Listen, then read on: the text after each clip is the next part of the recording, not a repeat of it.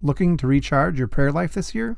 Jesus Listens is a new 365 day prayer devotional from Sarah Young, available now at jesuscalling.com slash Jesus Listens. Right now, I'm literally living out what God promised as a little girl, how He would allow me to sing for the world. And I'm so, so grateful. Even the ups and downs of this music business, uh, Christian business, all of it, it it can be crazy, but I remember that I always wanted it and I remember who I'm doing it for. Welcome to the Jesus Calling podcast.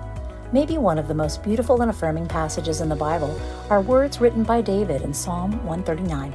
My frame was not hidden from you when I was made in secret and skillfully wrought in the lowest parts of the earth. Your eyes saw my substance, being yet unformed. And in your book they are all written, the days fashioned for me, when as yet there were none of them. Whenever we wonder what we're doing with our lives, or if we're going through some new difficulty, we can know that we were lovingly created on purpose by God to live out a purpose that it could take us our whole lives to discover. Even when our lives seem to be in shambles, we can live in the truth that we're made by Him for so much more, and He is constantly pointing us toward our ultimate destiny. Grammy winning gospel artist Erica Campbell had success from an early age as a singer, but still struggled with whether or not she was enough to carry out God's purpose. Writer and mother of six, Crystal Paine, shares how a difficult period of her life influenced how she guides others to make order of their lives. Let's start with Erica's story.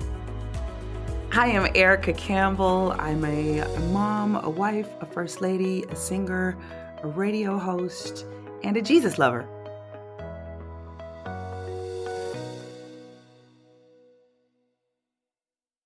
I grew up in church in a big family and a bigger church family that all kind of lived on the same street. It was 111th Street in Inglewood, California. And I always wanted to sing from day one. My father would have us around the bed and he would um, pray for us and he would read scripture. And at the end, he would say, Erica, sing. And I would sing for my family. When you're in a big family, it's easy to kind of be quiet and shy. I won't say I, I felt invisible because I didn't, but it's easy to kind of get lost in the shuffle. And so the mm-hmm. special things about your personality, you don't really discover until later in life. Like I had this gift, but didn't know it was a gift. You know, it felt like it was a curse because I couldn't go play with my friends outside. I had to go to choir rehearsal with the adults. But I really, really thank God for those, my formative years of just wanting to sing. Here's what I love about my sister Tina. She's always been bold and fearless. So we didn't grow up as a singing group. We actually never sang together as little girls. Our family was all in the choir. Uh, we went to Evangelistic Church of God in Christ, and my whole family was in the choir. So we were in the choir, but never a group. I think I was 18 or 19, and she was about 16 or 17. And that was the first time we ever sang together. So she started writing songs. We were still living at home with my mom. She was writing songs. Well, we said making up songs. I made up a song sing the song that I made up. And we didn't have, you know, money to record. So we went in the bathroom. She sang one part. We recorded the other on a tape recorder and played that. And that was our three part harmony. It was just, it was so funny, um, but so innocent and so wonderful to remember right now. And so when we met my husband, Warren Campbell, and played songs for him, he was like, you guys should be a group. We were like, oh, okay, maybe. So there were two people who wanted to sign us. It was Columbia Records and at that time Bad Boy. So we flew ourselves to New York. We didn't want to feel indebted to anyone. So we flew ourselves to New York and we um, stayed in this small hotel room and prayed and prayed that God would show us show us what to do. Me, Tina, and Warren could barely sleep. such a sweet story. We could barely sleep, and we went to the meeting at Bad Boy, and then we went to the meeting at Columbia. And knew, we knew that Columbia was where um, we were uh, supposed to be. It was just really amazing it was totally God orchestrated because it wasn't something contrived. We're going to sing and we're going to do this. And we're going to, and it's going to go all over the world.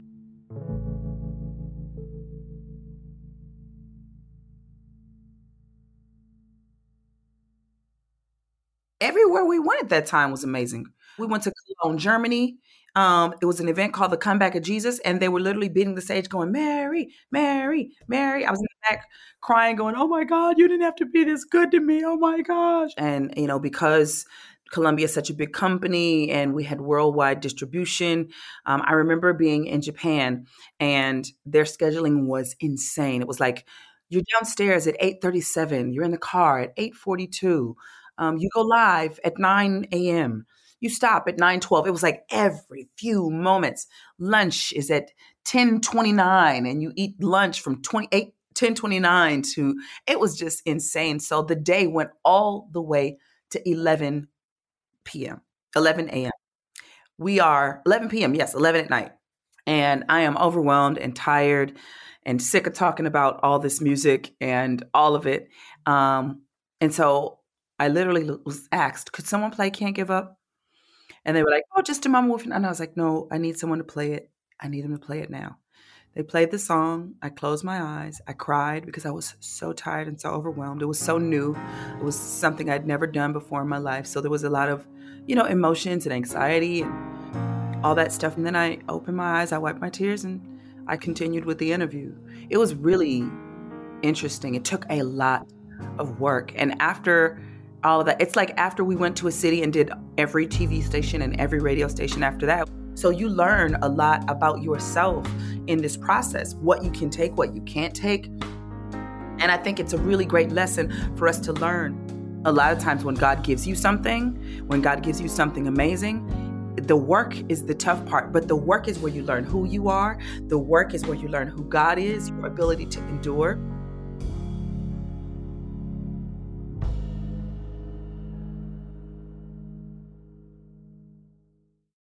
when we first started, we knew that we were going to be thrust into not just gospel, but mainstream. So we went on these body makeovers. We lost weight, stayed slim, you know, for a lot of years until we started having babies. And then it was up and down and up and down. But I, I realized it's a lot of pressure. I know that there's this ancient old demon that has been antagonizing people since the beginning of time about being enough, not just looking enough, having enough, singing good enough, preaching good enough, writing good enough, being a good enough mom, I wish I would have learned the lesson sooner that I was enough. I would have, I wish I would have walked into different confidence. Once you realize that God didn't make a mistake, that He's not sitting in heaven going, Gosh, I wish I would have given her a little more of this. You know what I mean? I wish I would have made her a little bit more like this. Once you realize that, you learn to accept who I am. I learned to, I learned to accept who I am and make the boat the best of who I am and what I am. He gave me everything I need to be everything I need. That's something I say a lot. I say it to my kids. He gave you everything you need to be everything you need. There's not some missing part of you that's somewhere in another part of the world. Just keep growing, keep living, keep developing, keep embracing who you are, keep embracing who God has called you to be. And you eventually walk into a place of confidence because you cannot believe that God, the creator, made you fearfully and wonderfully made, that there is no error in his creation. And then also there's a, an error in you. If he didn't make a mistake, then I can't be a mistake. If he knows what he's doing and he's an intentional God, then there's not something I'm missing. I don't have to take something away to be what he wants me to be. It's all inside. And so once you learn those lessons, you know, your confidence begins to soar. Don't let the chaotic moments of life take you off course. And that's what can happen sometimes when you are working towards something, whether it is arguing with someone, problems in your marriage, financial issues. Sometimes those are just distractions to keep you from purpose, to keep you from destiny.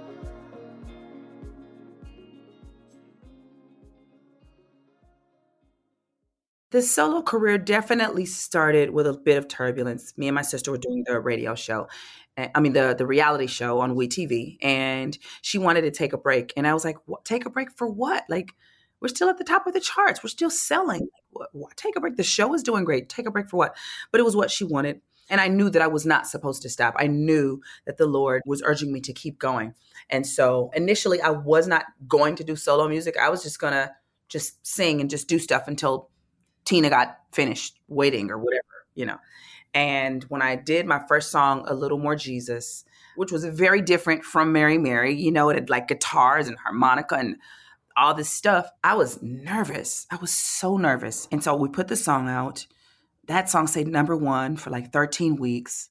God was allowing me to learn how to stand on my own two feet. You know, I come from a big family. Then I went into this group with my sister. You know, everything family. You know, my husband was our producer. Everything was people and family. And so standing out by myself was uncomfortable. God did it all. I just said yes. I was willing to push beyond my my fear. I've done quite a few solo songs uh, over the pandemic. I, I, my last album was 2015. That album won Best Album for Gospel, Best Gospel Album in 2015. My song Positive was my first number one. It came out last year. It is nominated for a Grammy. To be positive during the pandemic years was terrifying. But I don't believe that God changed his mind about that word, about about positive, about being positive, about thinking up, about, you know, focusing on what's good.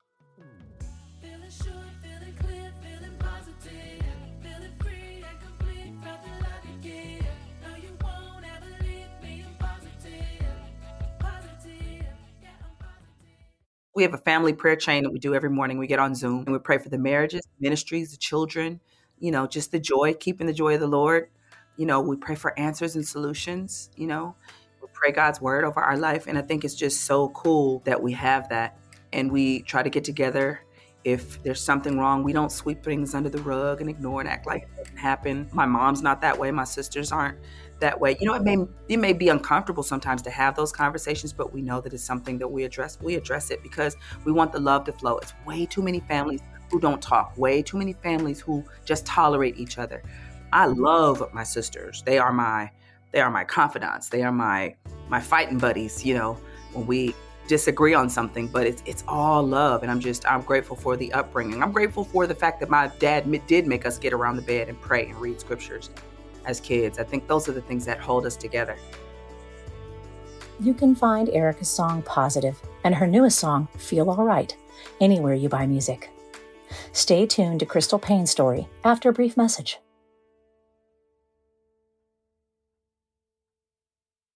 Motherhood.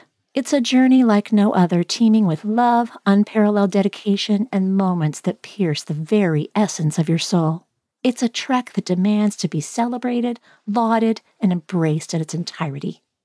Celebrate the moms in your life this Mother's Day with two beautiful gift books Jesus Calling for Moms by Sarah Young and Grace for the Moment for Moms by Max Lucado.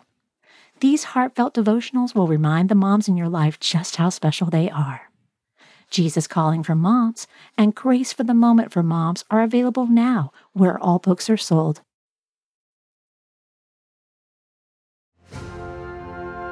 During times of transition and unknown next steps, it's more important than ever to cling to the promises of God and to tune your ear to what Jesus has to say. Jesus Calling for Graduates is an encouraging compilation of 150 devotions from Sarah Young's brand.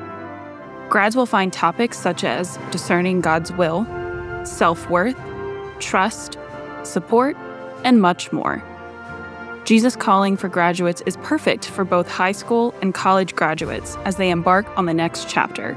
Look for a special custom edition of Jesus Calling for Graduates, available exclusively at faithgateway.com.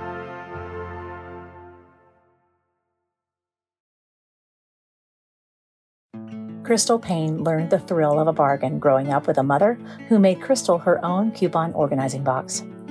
When Crystal grew up and married her husband, who was attending law school, she had the opportunity to put her skills to the real test. After sharing her wins through her blog, it went viral and evolved into a whole career teaching others how to be financially savvy. She's now written six books where she helps others with advice on how to parent, budget, and manage their time. Crystal draws from experiences in her daily life of parenting six children and running a successful business to help others, and shares how an unexpected fertility challenge made her look at the world a little differently. My name is Crystal Paine. I'm the founder of MoneySavingMom.com. I've been blogging there since 2007.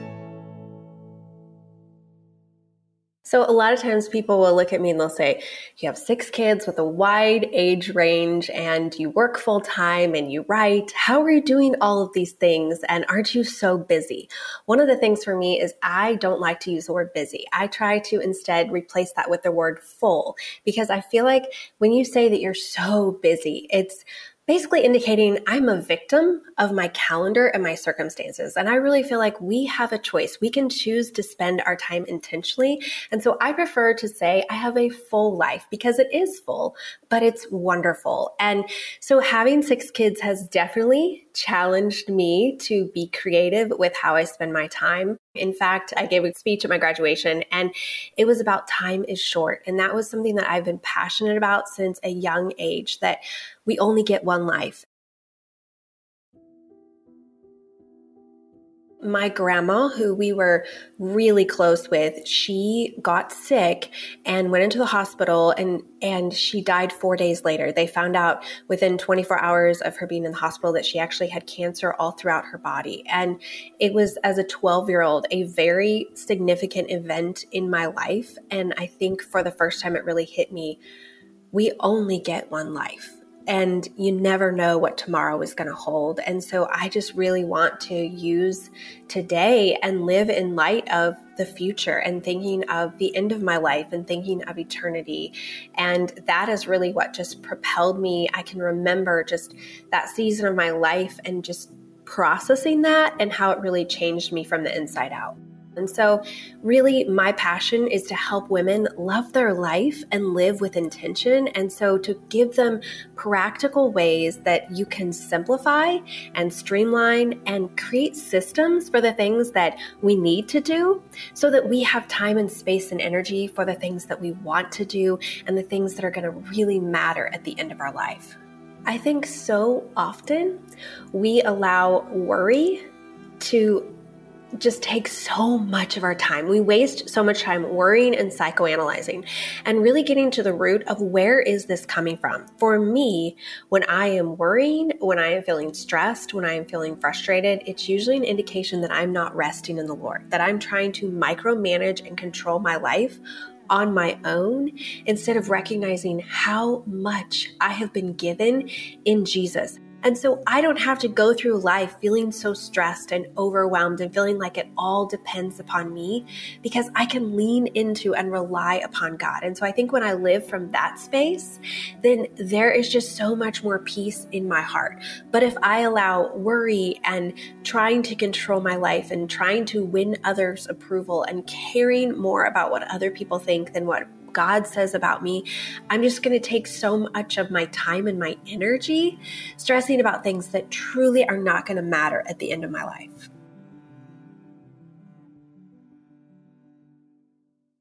We had 10 years of secondary infertility and that was a it was a hard season but it was also a season of just releasing our wants, our hopes, our dreams to the Lord. We went through all the fertility testing and they said we weren't even candidates for IVF. We really had to grieve just that longing in our hearts for what we had hoped for.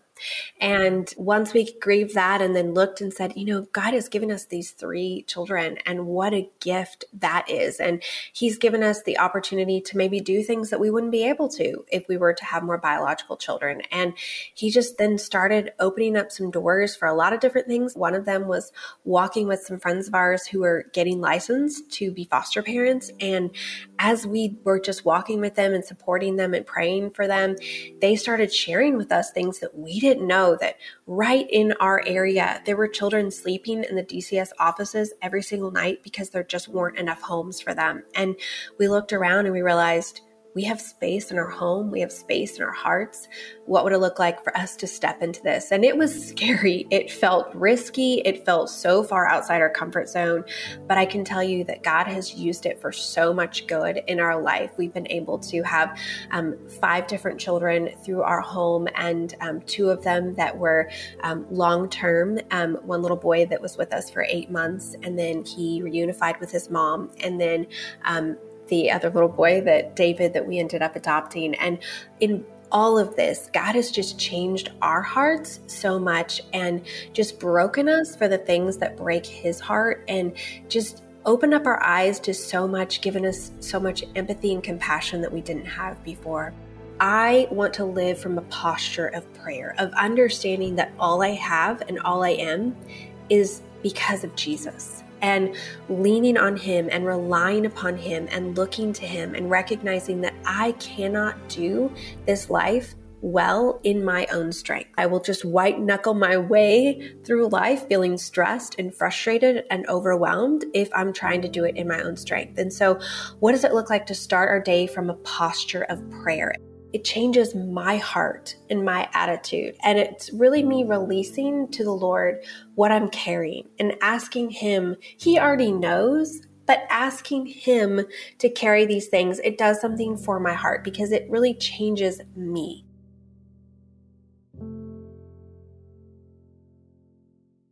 In the morning, how I start my day, I've found that there are some mornings that I don't want to get up and exercise and you know do the things that I know will set my day up for success.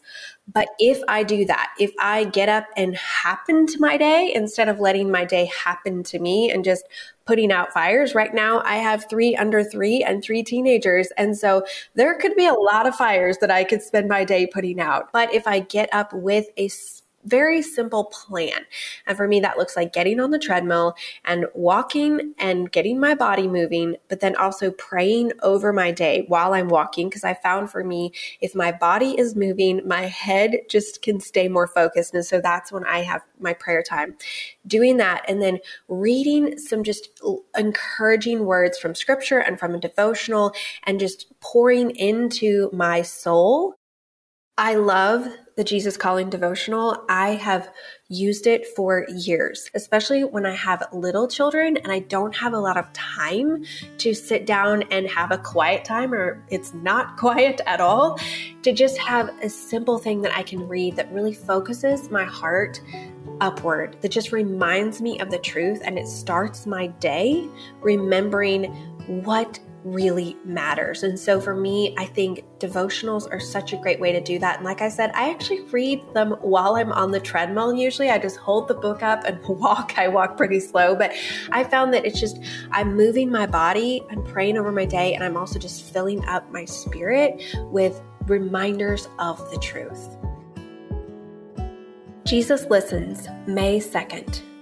Gracious God, Sometimes I hear you whispering in my heart, I take great delight in you. It's hard for me to receive this blessing, but I know it's based on the unconditional love you have for all your children. Please help me to relax in the light of your presence, taking time to soak in your luminous love. I long to sit quietly with you while you renew me by your love. I find it terribly challenging to live in a fallen world. There is so much brokenness all around me, as well as within me. But I can choose, moment by moment, to focus on what is wrong or to seek your face and enjoy your approval. In your wondrous name, Jesus, amen. To learn more about Crystal and to keep up with her recent work, follow her on social media and check out her new book, The Time Saving Mom, available March 7th. If you'd like to hear more stories about living in our purpose, check out our interview with Emily Chang.